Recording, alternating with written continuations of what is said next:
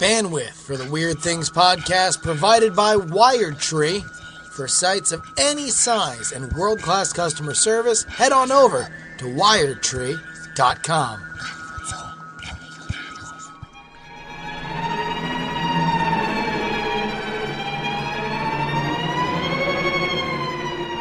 Ladies and gentlemen, welcome to the Weird Things podcast. I'm your host, Andrew Mayne, joined by Justin Robert Young's good friend, Brian Brushwood. Hey man, what's going on? I'm just a guy holding up. Uh, see, now we've figured out our uh, threat deterrent is to constantly hold up a glass as if at any moment we might take a sip.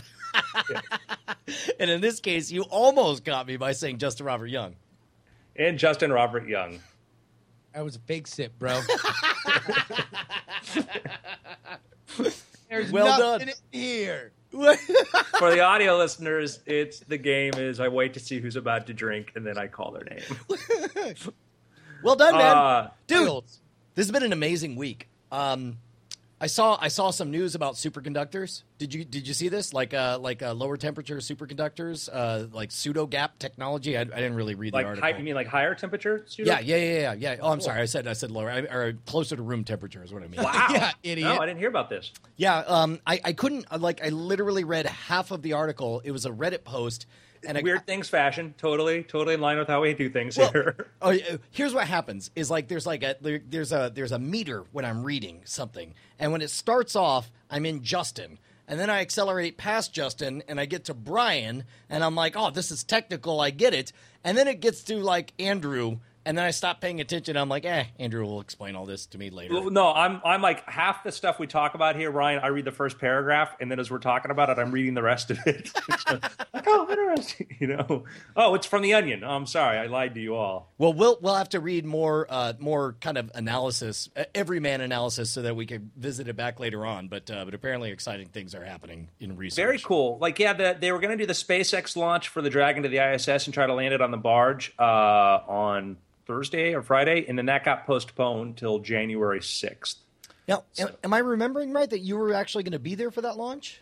Yes, Brian, I was going to be there for that launch. Yeah, you say And then- you say was like like now you're not going to be there. Well, I, I don't know. I don't I don't know if I'll be able to make it to the next scheduled date. I will be watching it. On, I mean, No, is, he, is, had, he had two opportunities. First, it was going to be right after the the, the the the last launch that he was down there, and we did our live coverage for, and that got moved back because he had a little moonlight rendezvous. I mean, when, that, that, uh, that that's the thing, right? Is I can only think when I think of reasons that Andrew could not make a SpaceX X launch. I just got to ask, like, is, is she cute? I no, mean, what happened was they postponed it. yeah, no, no, it went back a and they postponed it again, so I wasn't going to be able to go either time. Hmm. so they- But but like We- she's cute. She's really cute, Falcon 9 right? is a beauty, Brian. Falcon 9 is a beauty. So, man. All right, look. Uh, I feel like So- I feel like we need to speak about the elephant in the room, man. yeah, I didn't think you could see him from No, we here. we got amazing. budgetary issues that we have to resolve. We're running a professional operation now on the Weird Things podcast. We're t- we're accepting donor money via Patreon. We can't goof around. Are we spending uh, fifteen hundred dollars or not? real, real, real quick side note on that. Um, notice to everybody listening, we are now going to start actually charging you because we have not been charging anybody because nobody. We we set up a Patreon. And, And then the three of us, as geniuses, didn't actually determine who was going to list things on Patreon. Oh God, so we've been real? talking about this Patreon, and no one has gotten charged at all for the like two months we've had it up. Oh that's amazing! So, for those of you guys who lined up, uh, the 356 of you have lined up literally with fit money in your fists, ready to give it to us. Um, we're finally going to get around to accepting that money. yeah. So uh, just be ready. Now, the weird things list, the weird list that you signed up for, that has been going out to people on there. And if you haven't been getting the weird list and you signed up for that, we'll do another check to see to make sure that you're getting updated on that. So the, the, there have been plenty of weird stuff. This week we've talked about uh, millions of mummies found in Egypt, which is a lot of mummies. Today we sent out a thing about uh, monkeys deciphering monkeys' languages. One of their popular words is crack. yes, that's right. Uh, which means different things to different groups of monkeys, right? Yeah, It, yeah. it either Think of it- means eagle or just something in the sky. I know, I'm going to use that all the time Which, now. by the way, like actual monkey language, I did not. uh, Like, we'll get to this. We'll get to this. Elephant in the room. Take it away. Yeah, just so you know, all, all, all the all, all the good parts of being a patron have all been going to you, up to and including this show. But uh, but yeah, that, that's that's going to be happening. But the And part also, where we like remember to charge you. Weird Thing Show, uh, the the position is officially being hired for. So send your applications to justinrobertyoung at gmail.com. Use Weird Things in the subject line.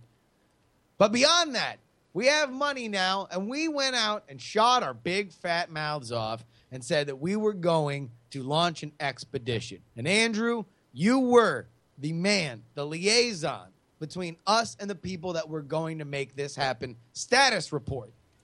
Well, I reached out to the Open ROV people, and uh, you know the internet gets weird and stuff, and I don't know if I dropped the ball or not. Wait, wait, wait, wait, wait. Uh, Andrew, we we got back to you.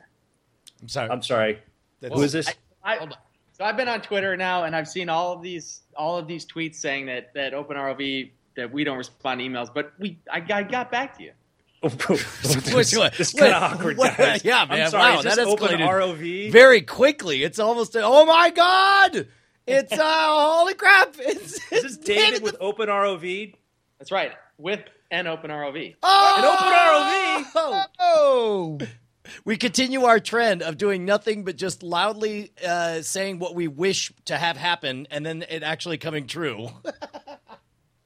No, So, but that ladies was um, this is this is the head of Open ROV, uh, David. If you go to openrov.com, you can find out more, which we've been talking about. And uh, very, very quickly after I whined, and, and they were already, you know, again, the guy's building fleets of robots, sending them around the world, and then, you know, some guy says, "Oh, we want to find Bigfoot." Um, Uh, Maybe you know- Bigfoot lives underwater. We're the Weird Things podcast. Nope, not underwater. so what we want to do is we want to find out. Open ROV is an amazing. It's an amazing project, but the story of how this began is really really cool. So we have David here to tell us about. This. So David, what made you decide to make a kick-ass underwater robot to explore the the Poseidon's domain?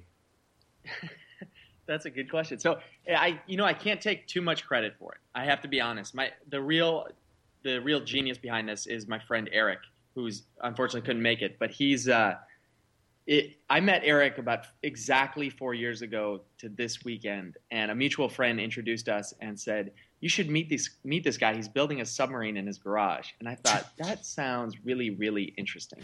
and so uh, I went and met with Eric, and as soon as I met him, he told me this story of this underwater cave in Northern California, and uh, that's a photo of Eric on the on the screen now. But he had this whole story of, and it was a he had these characters and this and all this animation worked out, and was telling me that there was this uh, gold rush robbery uh, a couple hundred years ago, and that there was they threw the bounty, which was supposedly a hundred pounds of gold into this cave called the Hall City Cave. And he showed me online all of these treasure hunters who'd gone to try to get to the bottom of this cave, but it wasn't safe and no one could pull it off. And he even showed me this magazine. This is True Treasure Oh my from 1972, if you can see that. 60 cents, August 1972. And if you're an audio listener, it feels like one of those uh, uh, true manly tales looking things. Like I, I, I, I haven't seen the full cover, but I I imagine fought it's off like a piranhas without my yeah, shirt it's, it's it's a dude in shorts wrestling a bear, I assume, All right, or, that's or a old prospector. panhandling, but close. But I mean, it's full of really crazy stories. And in this one is the story of the Hall City Cave. And at, at the same meeting, he came and he showed me this uh, prototype he had of this underwater robot. Well, and the one he had didn't work. Um, but he told me he was going to build another one. And I was just hooked. I thought, you know, I, at the time I had a job and I was working in an office and just typing a lot of emails, and that was my whole gig. And I said, this is something I need to be involved with this. And I'm not a scientist or an engineer, um, and we didn't have a robot that works. So what we did was we decided to make a website called Open ROV, and we just started telling everyone we were building an open source underwater robot. And we posted our initial designs up there and just invited people to give us feedback. And you know, for the first four or five months, it was just Eric and I on the forums, just me asking him questions about buoyancy and and really basic engineering stuff. And just, over time, we just got more and more people who kind of chipped in. I think they initially they just felt bad for us and started giving us advice. Um, So let me uh, get- you guys, you're not National Oceanographic Institute. You're not in this. You're not Woods Hole. You're two guys who are like, this would be cool. No, no, whatever, whatever the opposite of Woods Hole is, that's us. I mean, Eric's an engineer. Eric's a mechanical engineer. He, uh, but you know, when I met him, we didn't have, neither of us had any money. Um, so that job that I had, the startup ended up going out of out of business, and Eric was it was interning at NASA, but then he, you know, he was also a, a grad student. So at the time, we didn't have any money. I mean, we had like we were trying to buy parts. We would be stressing out over buying twenty dollar parts, um, and we were building this in a garage down in Cupertino. And but we, Nothing you know, good's ever getting- come out of a garage in Cupertino, by the way. Well, you know, the interesting thing is Eric's roommates were. This is a whole other story, but Eric's roommates actually um, were building satellites, low cost satellites, and they've since launched about seventy one of these small uh, microsatellites. It's, it's and now it's a big company called Planet Labs, and they're imi- getting an image of the Earth every single day of every location. So, anyways, that's the long Well, no, no, no, but, but, but it's funny you mentioned that because I'm, I'm going to jump ahead to one of my questions coming up. Like, like obviously, you guys essentially, uh, basically, loudly asked a question. Hey, internet, is exploring undersea stuff something you're interested? And the whole world was yes.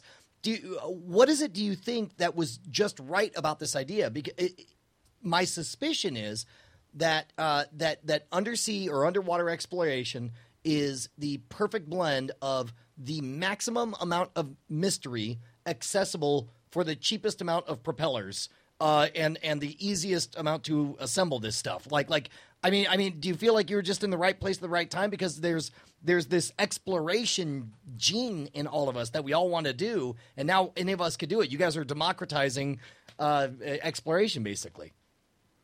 Oh, no doubt about it. We came along at the right time. I mean, our timing was really perfect. So when we started prototyping this robot, um, we didn't have any of the internals worked out, like any of the electronics. Um, and this, we started this a few months before the first BeagleBone miniature Linux computer came out, and a few, and right before the the Raspberry Pi was announced. Oh wow! So all of a sudden, I mean, Arduino had been around, so there were low cost microcontrollers, but there weren't these miniature Linux computers.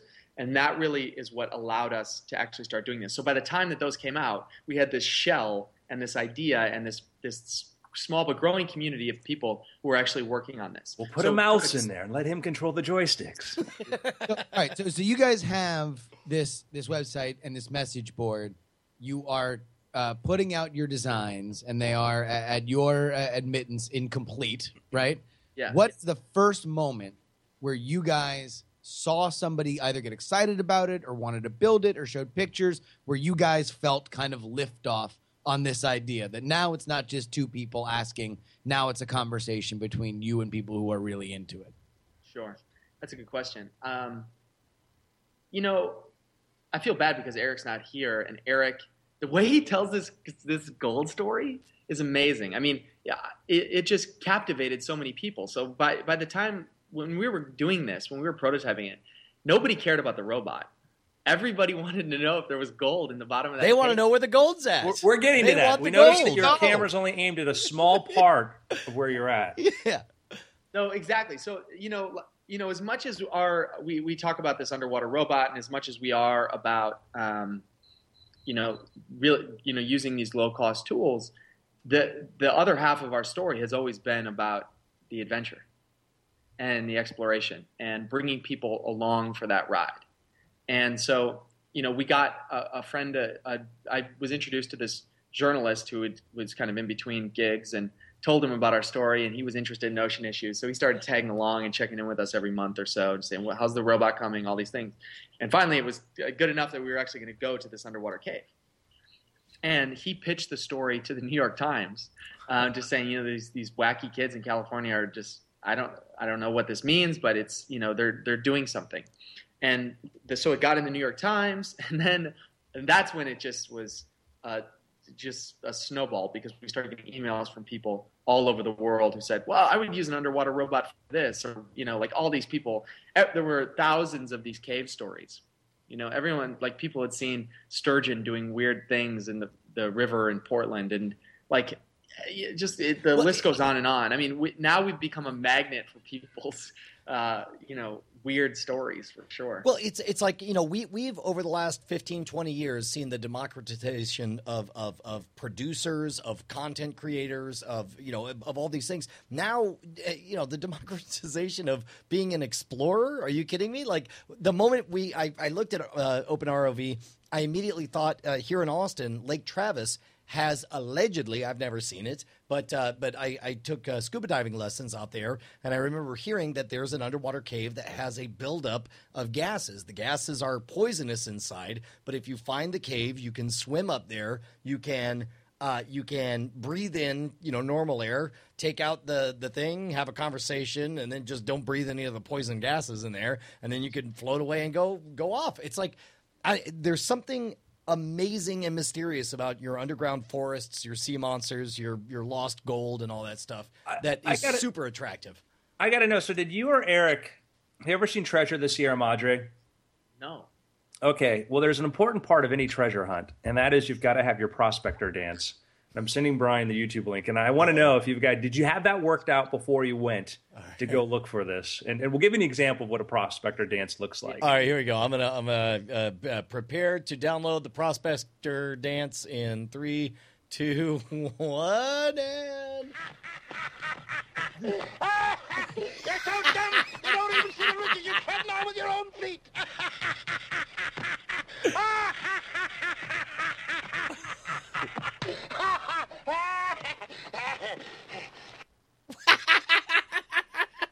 That's pretty good. it's pretty important. the most classic treasure hunting story of all time, and I think we should make that for any future exploration to have a specific dance in mind to do should you find said treasure. I I think so. I, I I agree with that. I like that. You know you know what's interesting, and I and I've been telling people this. I've been trying to explain this to to some folks is, uh, this the the having an underwater robot and going and doing something like this. Like so, j- for instance, last weekend we were out on the San Francisco Bay. We had our uh, we were out looking for the wreck of the the ferry Santa Fe. So we've been at the you know we've been doing a lot of research on the history of this wreck of you the know, San as, Francisco as Bay. one does. You know, it's it was typical Thursday. Am I right, boys? Looking Yeah. for the lost I was wreck in San of the. Francisco Bay Friday night, um, stuffing my face full of a Muir Woods at Ghirardelli uh, black cherry ice cream. Kind of the same thing.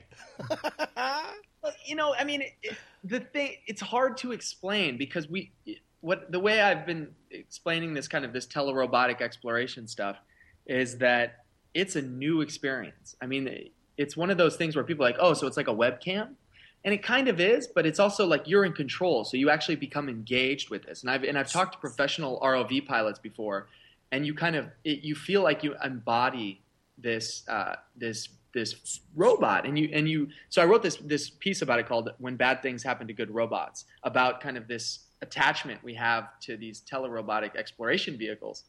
And you know the the prospector dance is funny because you know we're grown men and we're like around the computer looking at this and we don't know you know it's like a fish or something like that and everyone goes ah you know it- Well, it's- and, it's and so everybody exciting. feels like an ownership of this presence here. Like like it is like every individual person feels like in some way they are connected to this this this appendage. But let's let, let's give people an idea of what this is. So you're on a boat on a raft. You've got a controller in front of you. What do you have? Let's, let's explain what this thing does. Okay, so the the underwater robot, I've got one right here, is so basically it's a camera, it's a uh, a webcam kind of thing. It's got lights and lasers, and then it drives Lasers. down, and th- this it's got thrusters in the back, so the, these little propellers, so that helps it go forward and backwards and up and down and around, and it sends live video up this really thin, twisted pair tether. And um, so you're around. You just pull up a browser, and you basically you're logging into the the ROV. So you're you're controlling the ROV from Chrome or something like that. So- and go ahead. Wait, wait, wait, just Chrome? I'm picturing like I, I was assuming like you know proprietary software, this that or Yeah, like, Chrome's a special name, right, for some advanced, sophisticated system you have there. Like, It can't really be that easy. Is- well, I mean, all the software is on the on the ROV. I mean, this is what Hmm. you know. We're talking about how the technology has changed. Is it's just you know it's gotten smaller and faster, and and all of a sudden you can put uh, basically a cell phone with all the sensors on board into you make it uh, waterproof and pressurized and and then you give it a couple of propellers and and you've got a mini sub So for those who don't know, I, I, I, I, again, I'm on the periphery. I'm dumber than you in every possible way. Uh, like the tether thing seems. Um, uh, when I when I first saw there's a tether, I'm like, ah, well, that seems antiquated. Why can't it just do Bluetooth? But it turns out, I guess, uh, uh, wireless radio signals not so good through water. Yeah, exactly, exactly. And and so our goal, you know, a lot of people are, say, "Oh, this is an underwater drone," and we get thrown in that that category a lot, which is fine. Um, but our goal is really to build. It's not to have. So there are there's a lot of potential for autonom, autonomy and, and making these autonomous vehicles. But our goal is really we're excited about the telerobot. Telerobotics. Right, it's You know, we're excited about be using these tools to take us to other places nor, that we wouldn't normally be able to go. So We saw that the like in the video, like you have like with the Oculus Rift hooked up. Yeah. So I have like version two. Would I be able to like hook this thing up and like experience like I'm there underwater holding my breath like David Blaine forever? stay stay classy, Andrew. You could do this. Yeah, one of the, the there's a, uh, a guy in Norway who's developed a plugin so you can use the um, Oculus Rift. But you know, we've got, we've got a lot of plans around that. I can't talk about those too much yet. But um, we, I, I think that's the other thing that kind of came up in this in this piece. This when bad things happen to good robots is that we it, we're at the very beginning of all of this. Like we, you know, I think we're at this point where there's going to be an Oculus moment for telerobotics, where it's like, oh yeah, it's going to be really cool to have robots go all over the place that we couldn't normally go and be able to experience that. Well, you, You know, I think what 20 you guys have done because like this came about because we were talking about uh, the state of ocean exploration on a podcast, and and I was aware in the periphery of really cool things being done with robotics and semi-autonomous or autonomous robotics because the beautiful thing is is that you can kind of put something out at sea and let it float like flotsam or maybe it's jetsam i'm not sure which one and let it drift or whatever and get data and then you can have like i had that build your own underwater robotics book that you know we talked about i had that thing and i tried early on for a weird things project to get something going but it was just i didn't have the technical skills to make something like that work and but now we're at this interesting state where uh, you guys you guys are really uh, like I think like you, that's a good example. You know, with what you've done is to say, hey, the technology's there. We put it together, just like with Oculus. Like, hey, screens are good enough, motion tracking's good enough. We can use off the shelf, and it doesn't have to be a bajillion dollars. Oh yeah, no doubt about it. And and I think what you're talking about is you couldn't get the whole thing together. I think there's a lot of people in our community, so we that's that's really been the beauty of this is we've gotten you know electrical engineers who don't know anything about mechanical engineering. And we've Well- got and we've got software engineers who really wanted one of these things but they don't know about electronics. Mm-hmm. And so we've had we've been able to kind of attract all of these different skills and but it's really the same the same spirit you know everybody has the, this everybody thinks wow this thing's gonna it's cool let's let's Yeah. make a really good underwater robot for that's really in, inexpensive I'm going to propose a thing that, for all I know, I'll find out immediately it already exists. But do you foresee a world in which, like nowadays, you could kind of virtually travel to Times Square by just you know googling Times Square uh, Times Square webcam, and if nobody's And go to currently- Times Scare, which is a fun attraction. Times Square is uh, uh, terrifying. Uh, That's but, but, but but like you can take control of a webcam and scroll up, down, left, right. You could be in charge of this thing at any given time. Like, uh, is is this something you you you picture as? Um, and again, I don't know what the benefit would be, but but is this something that OpenROV could do? Is be a permanently tethered public resource to to guide in an area? Oh, you're making a face. So apparently it's crazy talk. Definitely Oh, that's wait, you know- that's yes, yes, good, okay. so so you know when Eric and I first met the, four years ago, we you know we sat there for several hours just talking about this this cave and this robot, and the the conversation was you know what if there were thousands of these robots all over the world, and you could just go on your computer and log in and explore with other Yes, people. you, you you you could go tour an underwater forest. Like uh like uh, from what I understand, Uh, one of the uh, uh, like when a dam rises, there's entire forests that are just underwater uh, wood, and the wood's perfectly good. There was a Wired article talking about how somebody developed a ROV vehicle whose job was to go down and to cut you know down these forests that are underwater because there was valuable wood at all these places. Like to go explore these places and to do uh, for anyone to be able to do it to me would be super exciting Yeah, no doubt about it. So, so I got a bunch of things to say about that. First of all, those ROVs that cut uh, under that do underwater logging are nuts. Yeah. those insane machines. The second thing about that is we uh, about a month and a half ago we were we rented a U-Haul and drove up to Lake Shasta. And there's a ta- so Lake Shasta is a lake because they put a dam up, and then you know they they what they did was they flooded like towns in this whole area and created this lake. And so we wanted to go and find these these lost towns. Like so, there's these sunken towns. There's one called Kennett, California. And so we went down looking for this um, sunken town, basically, because the the water levels were low, and we thought we could find one with the ROV. Uh, we didn't find the town, but we found these old forests. Basically, there were like, you know, we were driving the ROV through this. It, it was it was so eerie. It was like a ghost village I mean, this or a is- ghost forest. Th- th- this is amazing to me because this is the kind of thing that somebody who's 23 years old and on no budget could assemble an amazing science fiction movie about the exploration of a lost ghost town underneath the ocean or some stuff, and and could just you know uh, I say rent, but I mean like like just just collect this footage themselves exactly like this. This is amazing. Yeah, exactly. And so, you know, kind of talk along those lines. Um, we've learned a lot. So, like, our goal has always been, yeah, let's just log on and control these underwater robots. But we, the I, so earlier I said half of the story has been about the robot, and the other half has been about this kind of bigger idea about adventure. And I think that is as valuable as uh, kind of something that we've learned as all the technical stuff that goes into the robot. And so we, what we did uh, several months ago was create this site called Open Explorer. And uh, what that is is basically we wanted to create this platform where everybody could have their own cave story.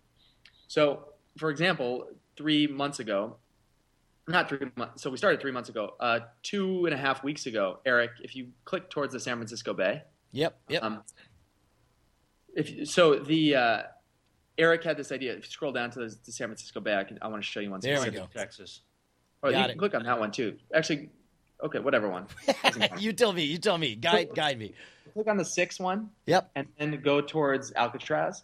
Sure. So this is that was us in the. You can click on that the, the link right there.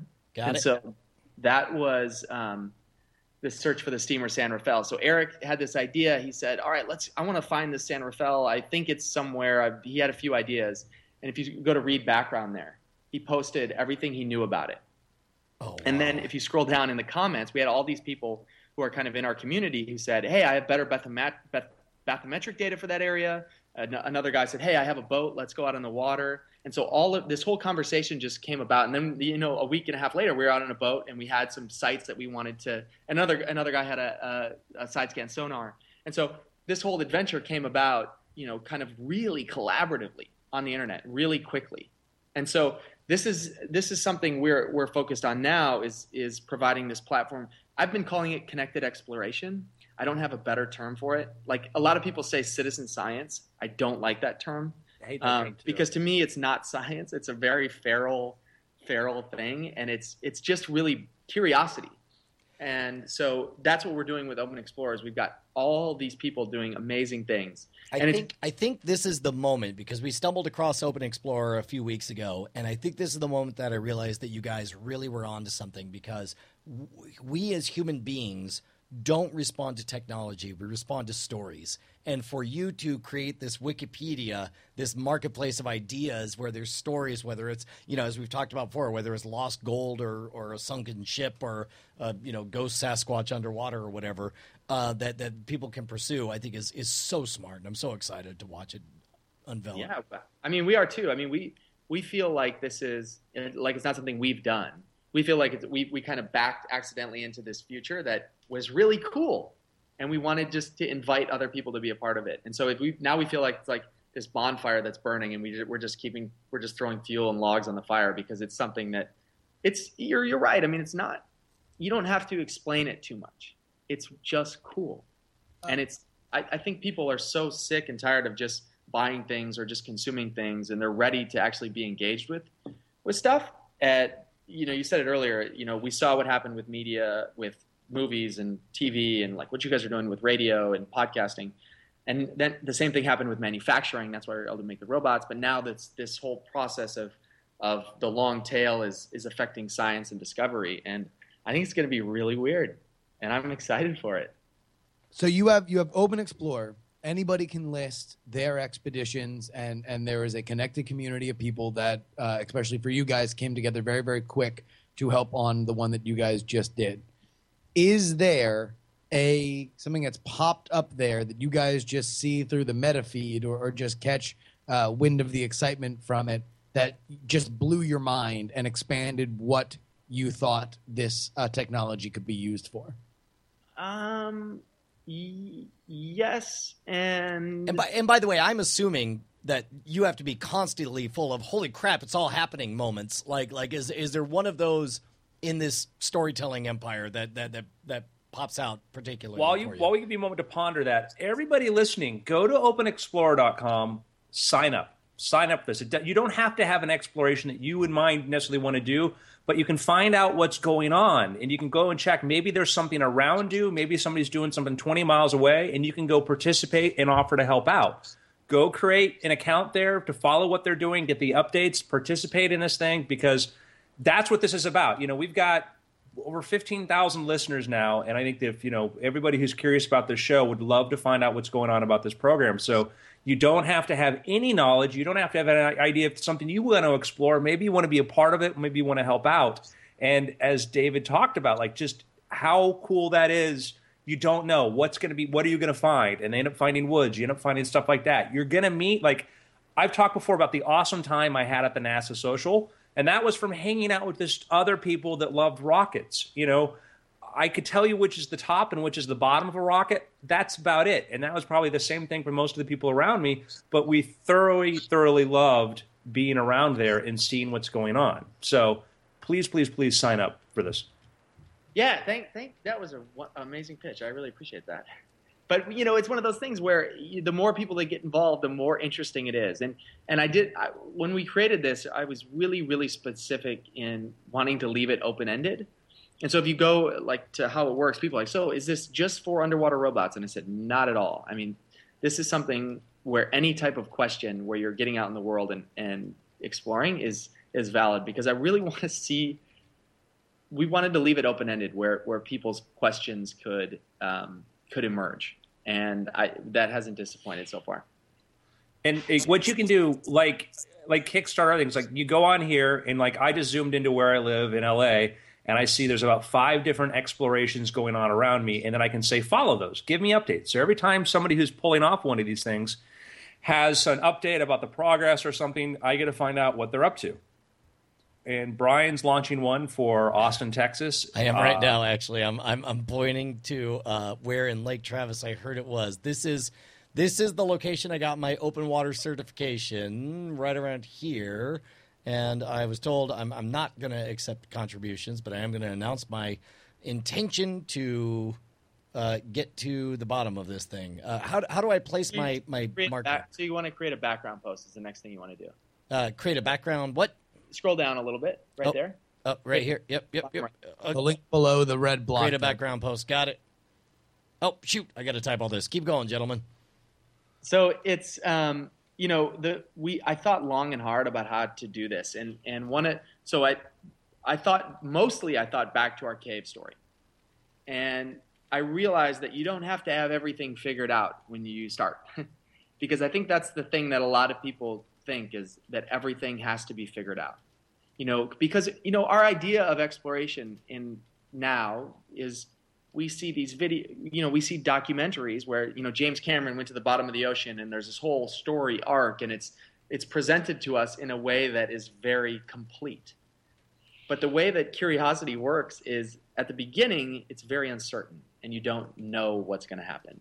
And so what we wanted to do was make it really easy to start and so that and the whole thing it will just kind of follow you on this this journey of journey of discovery, really, of of getting to the bottom of that question. You fi- maybe you find out it's not that interesting of a question, or you find something that that is that is even more interesting. That so I that's the way we've we've created is is just get started. And for Eric and us, that was for Eric and I, that was just telling this cave story, and then from there we were able to find all of these people who were able to help us do it.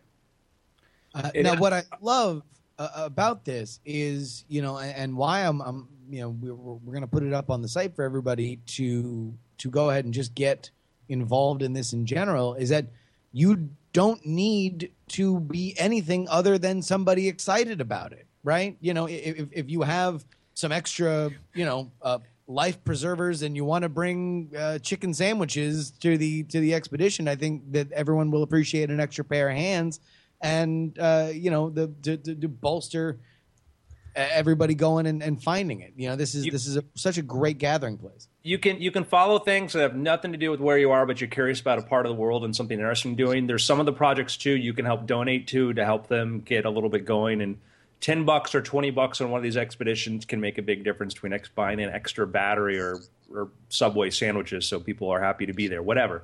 So it's just a great way to participate. So uh, you've, you guys have created just a wonderful, wonderful model that is just going to uh, you know we're gonna we're gonna see in in the not too but not too soon future people on Mars you know doing like like how Kickstarters revolutionized the way that you get things done and mostly for better. There's still kinks to work out and Patreon's affected podcasting which you guys have done here for just opening up the idea of just how to be curious and be part of something is fantastic so we applaud you sir Yeah.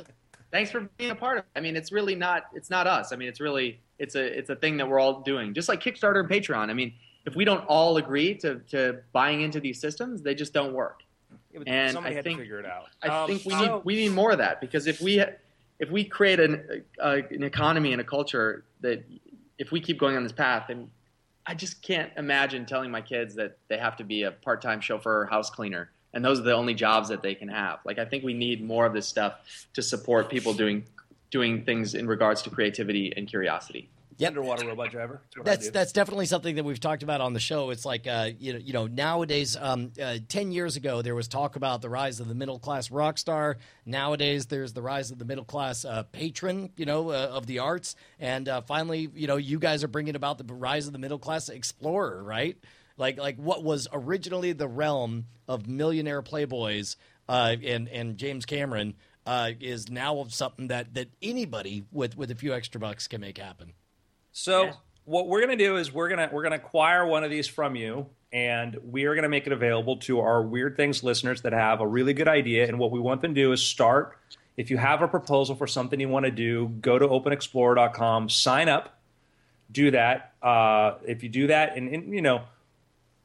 Be semi-serious. I mean, if there's something crazy and weird that you want to go, like, oh, we think there's a goblin in our lake and people believe it, we're fine with that. Just don't make up something Yeah. that you want to do because Yeah, we'll have to yeah, sort yeah. through this. If you want to make it weird, you got to source it, right? Like we do. We need. We need, if, if you think that there is something bizarre at the bottom of a lake, at least send us, you know, a a, a, a blog, uh, you know, some sort of newspaper description of of what is down there. Now it might be really old, like the New York Times when they were writing about sea monsters off the coast of Manhattan, but just do your due diligence. And I guess that's going to be our first line of are you down enough for us to send you this open ROV? It's just I mean, go I- yeah, that's that's the thing. Is like is like we want you to contribute to the storytelling mysteries in the in the sub uh, subaqueous world, not uh, just contribute spam and noise, please. Th- that being said, if it's we think there was a plane, uh, you know, a bomber that sank there, or UFO or something, well, that's fine. We're cool with that. You just got to have some sort of legitimate reason why you think it. Not don't don't just make it up because that's easy. We want real things because there's enough weird stuff. Justin and I grew up in South Florida. There's a lake where there's tons of dead bodies that used to be like an Indian burial ground that like keep rising into the surface that we wanted to explore. That's awesome. That's great. Weird is good. Just make sure that it's some basis in Dude, can you imagine like like checking out like a rock quarry, something where it's like you know it's a highly body full place. you know, it's like that would be amazing. Uh, David- all right, David. Listen, I'll, I want to paste, or I just want to do one kind of plug is we've had so we've just been at the Marin Historical Society learning all about the wreck of the San Rafael.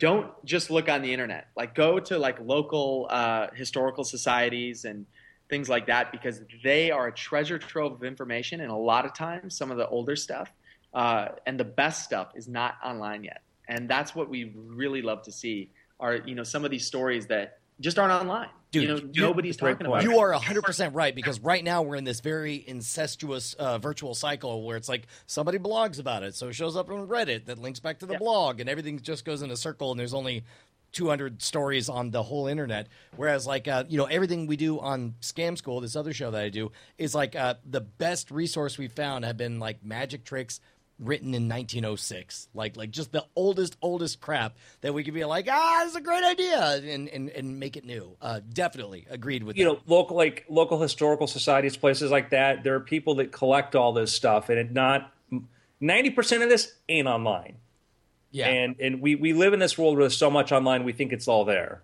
and it ain't and going and talking to those people is it's a trip. It's something that you know it, you realize that there's so much history that we that we just aren't digging into, and and so I, I think that's a really good a good place to, to start. So go to openexplorer.com, cr- create an account, look for stuff around you, follow if you want. Brian's going to create something for his Austin expedition. We will all follow that. As you guys create expeditions, you don't have to come with something right away, but please sign up for Open Explorer. And then as you create stuff, tell us about it. We'll take the ones we think are really cool and interesting. We'll put them on to, we'll mention them here.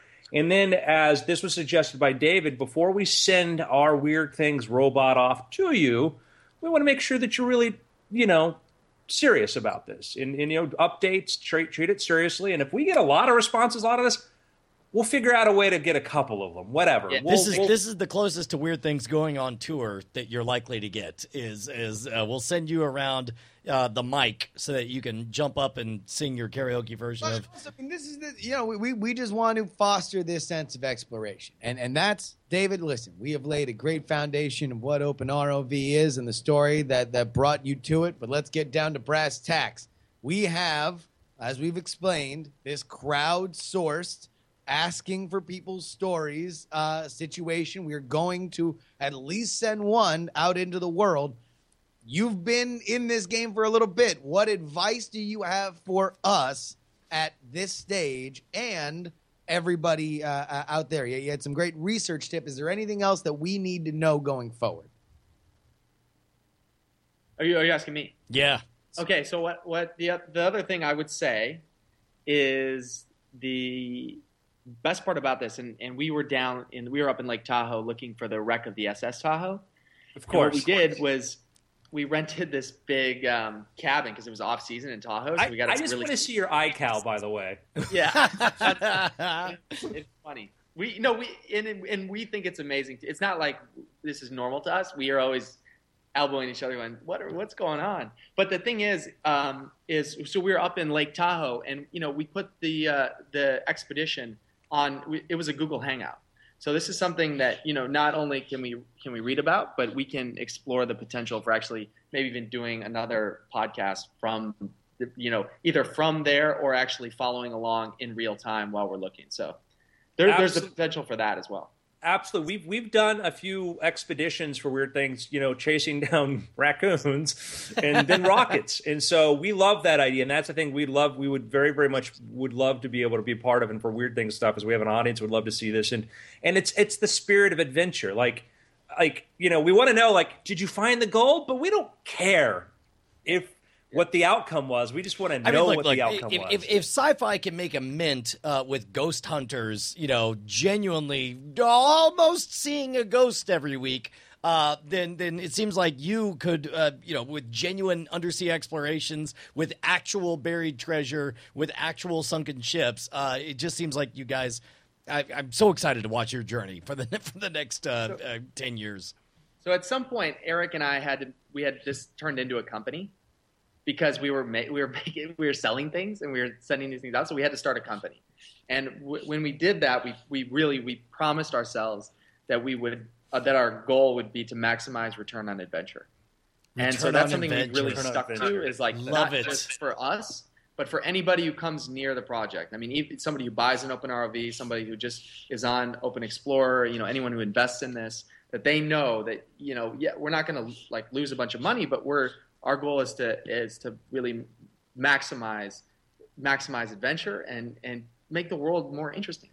Man, that's such a good way to put it because essentially what you're doing is you're selling the same promise of of excitement that when you get a um uh, like a metal detector, it's like you know that thing goes off, it goes woo woo woo, and you're like hey, it could be anything, it could be gold doubloons, it could be this old washer here, you know, it's like it doesn't matter. There's something magical about that uh, that sense of like I am personally, possibly at any given moment on the cusp of a great discovery.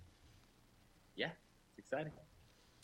All right. Uh, do, do we want to uh, do we want to loop David in um, on on our picks talk? Yeah. You, want- you want to explain think, what we do? I think I think uh, we're going to be having David on here again, And so uh, better better better we break him in all the way in on this than you know in dribbles. So David, what we do now is we do a section where we make picks, recommendations, things that we thought were cool that you know people should check out. And uh, can be anything. It could be films, could be movies. As I say, looking at my phone to see what I've been reading and looking at lately. I'll, I'll go first. I'll go first because I actually do want to talk about this, and this is something I'll talk again on uh, Cord. Oh, and like. I don't, Brian. um, uh, my pick is the entire uh, Legend of Korra series uh, right now. I watched all of season four over the last two days with my 10 year old daughter and seven year old daughter. And um, uh, it, it's it's interesting because you've heard me plug before uh, Avatar: The Last Airbender, ostensibly a show for children, uh, does some of the best world building that I've ever seen in a, in a cartoon. It's complete. Uh, the original Avatar: The Last Airbender series is three seasons, all of one story that has a very complete beginning, middle, and end arc, and a transformative journey for the main character.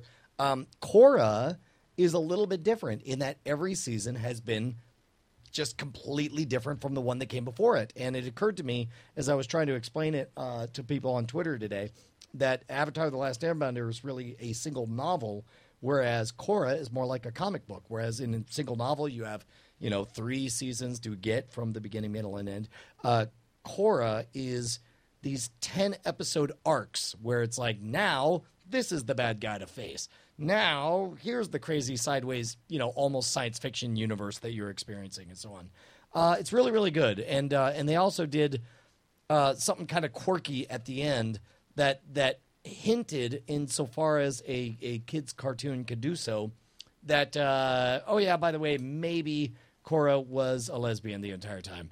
Uh, and uh, it was it was really an interesting kind of sideway uh, not like a big deal it did not affect the story in any way it was just a bit of an eye, eyebrow raising end scene uh, to the fourth season uh, that I don't know I loved it I thought it was really really good I'll give you a pick, and it's sort of a an example, and then I'm going to explain the story behind it. So last episode we mentioned Justin Robert Young's new version of Go Home Santa You're Drunk. Yeah. His hilarious ebook, along with the new audio recording he has, including news stories.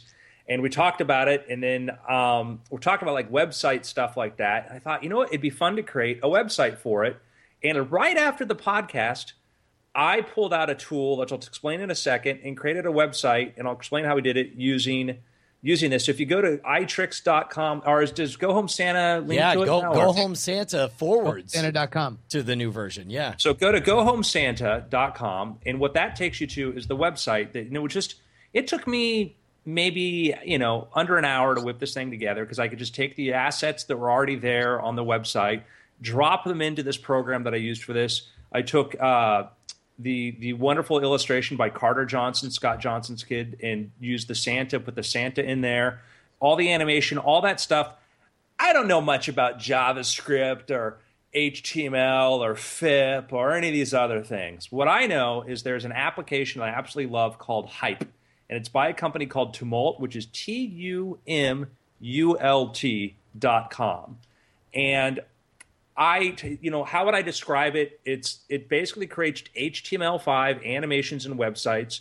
It's drag and drop. The tutorials are very very easy to figure out how to get this thing working. You can create stuff that scales across. It shows you you know, where you want to do it. I think it's the easiest thing I've ever found for doing kind of cool, complex websites. They don't have to move. You don't have to do that. You can create this thing and never touch a piece of code. I've been working on another project, which I'll get into later, where I've been creating web apps, outputting them into something for Adobe has called PhoneGap, and making web, making actual applications on my iPhone using Tumult to do this. Okay, or using Hype by Tumult. So I really, really recommend you take a look at that. Go to tumult.com, Tumult. They have a new version coming out, which will be an add-on to the existing one, which has got pro features, which is fantastic. It is absolutely incredible. I've been doing some beta testing on that. Really, really, really, really love it. And uh, an important part of being able to communicate. What what's helped what's helped David and Eric communicate their story is they have fantastic websites. They have a great story. You go to go to openrov.com. They have a video that plays, a beautiful video that tells a story. You get exactly what they're doing. You go to openexplorer.com. You understand what's going on.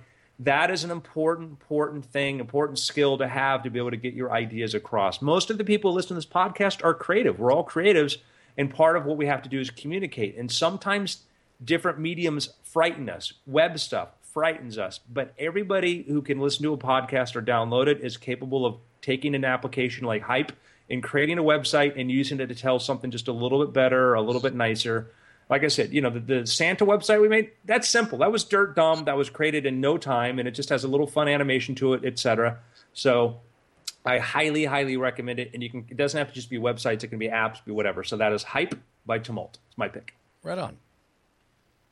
Uh, so I don't know if you guys heard, but uh, there was a real uh, kerfuffle this week. Uh, what with uh, the the movie The Interview with James Franco and Seth Rogen, and uh, it got pulled. And it made me think of uh, another movie that dealt with. Uh, oh, sorry.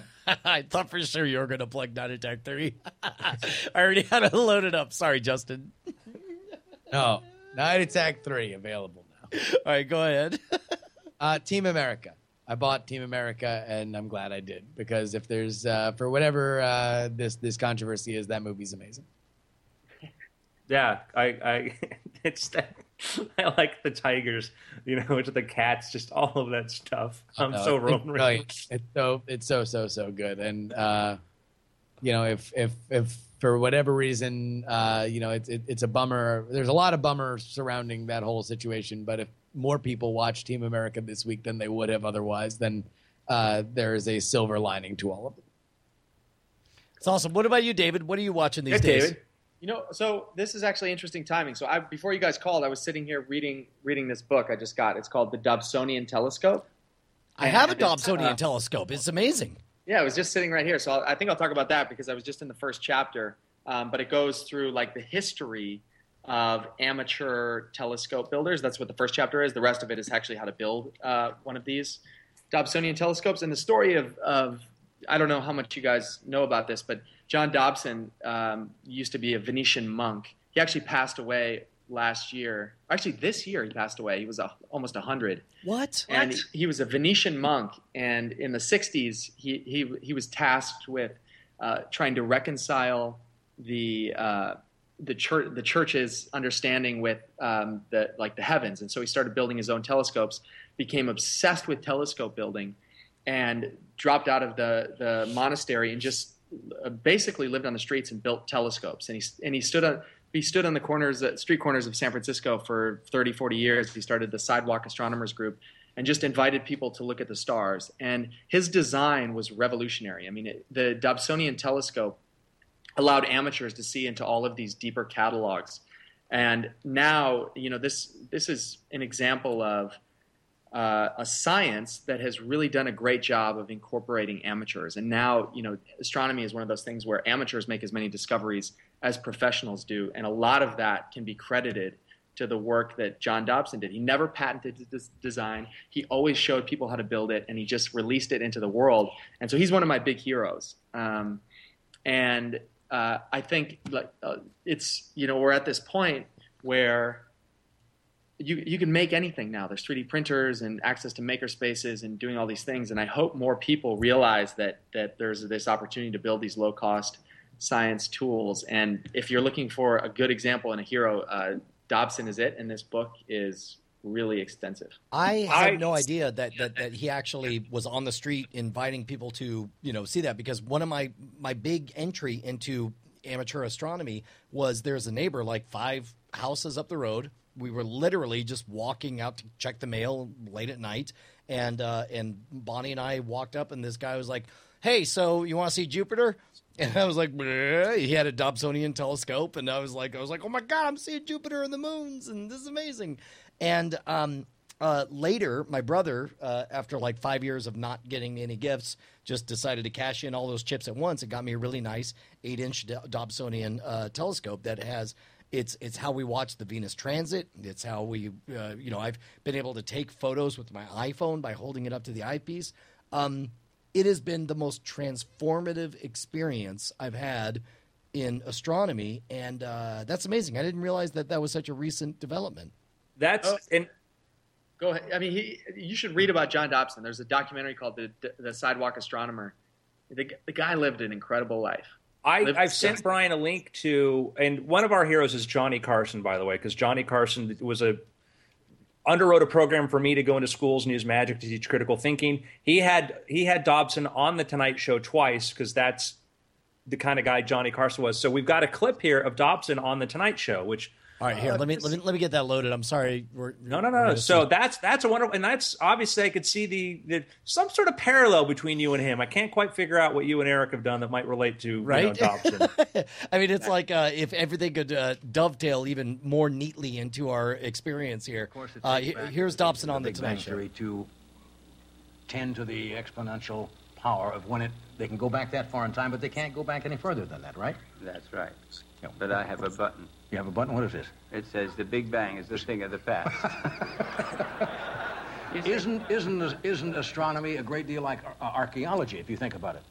You're looking into the past. Yes. Well, you can't see anything now. You can't Right. see your fingernails now. You see everything. And I'll just say a very curious thing about this universe. Whatever you look at, you see it in the past. If you look at the moon, you see it one and one third seconds ago, the sun eight and a half minutes ago, the bright star Sirius eight and a half years ago, your fingernails also a little while ago. Everything you see in the past, you can't see anything when it happened. Because it's already transpired. Yeah. Now the curious In other words, if thing- somebody walks into the room back there, this person over here would see him before I would. Actually, wouldn't he? Well, you can put it that way, but uh, but Isn't that what you you're saying look in a way? Yes, but it's much more interesting than that. You see, He just bitch slapped. That was, my, that That's was just my amazing. first shot at it, John. I have, I have more interesting things. That was just my first lunge. if you, if you look at this problem from Einstein's equations, from Right. the standpoint of Einstein's equations, the separation between you and what you see is always zero. You see things away from you in space Right. by the trick of seeing backwards in time. Right. You see the sun eight and a half light minutes away by the trick of seeing eight and a half minutes ago. But the ago comes in squared with a minus sign, and the away comes in squared with a plus sign. See, I was going to follow up and not just exactly that way. I, you didn't get me a shot at it. We have to take a break. We're coming right back. Holy cow, that's amazing, dude. That's great. He was an incredible human. what a what a in that what a what a beautiful thing to take a complex thing and to make it accessible to everybody else and that's that's one of the things that we why we champion things like SpaceX and other things is the idea that it shouldn't just be one group or one party or one you know bureaucracy that has the ability to do this or you have to have a certain number of letters behind your name given to you by an institution to be able to jump into your curiosity. And what you and what you and Eric have done has been fantastic. And uh, you know i'm i'm you know we're excited about you know getting this out in the hands of of our our weird our weird friends. We're also excited about getting this in the hands of high school kids and kids who never really made the connection between what was in their textbook and what was in the water several miles away. And when they see that and experience that you know florida produces more people into like you know marine in the marine sciences like any other state because we're lucky to have like lived so close to it and around it. But now that some kid in the middle of nowhere can have access to this store I mean, I- it's amazing. I- I- Isn't that one of the weird aspects of, um, you know, if, if, I was talking to Justin and uh, I was saying, like, holy crap, we were all born at just the right time in that we're all young enough that, that, that we could remember, um, you know, punch cards and, and floppy, five and a quarter floppy disks. And yet here we are with the whole world turned upside down. Uh, yep, I've decided we're the winners of the Born at the Right Time Generation Award. And Justin said, uh, yes just like the 12 generations before us. You know, it's like we're continuing to hold that belt. Um, it, it's it's astonishing that we live in a world where the millennial generation is growing up just expecting that, yeah, of course they could do anything. Of course they could solve any mystery. Of course they can get to the bottom of- any, you know, uh, lost gold in the bottom of a Yeah, lake. you're you're you're down the street from people building satellites. Yes, yes. And and weather balloons and yeah, we and want to do a high altitude weather balloon project too, by the way. So and we'll open talk. ROVs and and space stuff. I mean, it's like uh, we, we we live in a Montessori universe now, which is utterly delightful to me. And uh, in, in in that regard, David, uh, thank you for contributing to making uh, all of these wonderful delusions possible. We've, we've held you long enough. We're going to go ahead and end the show now. I'm just going to say it's been weird.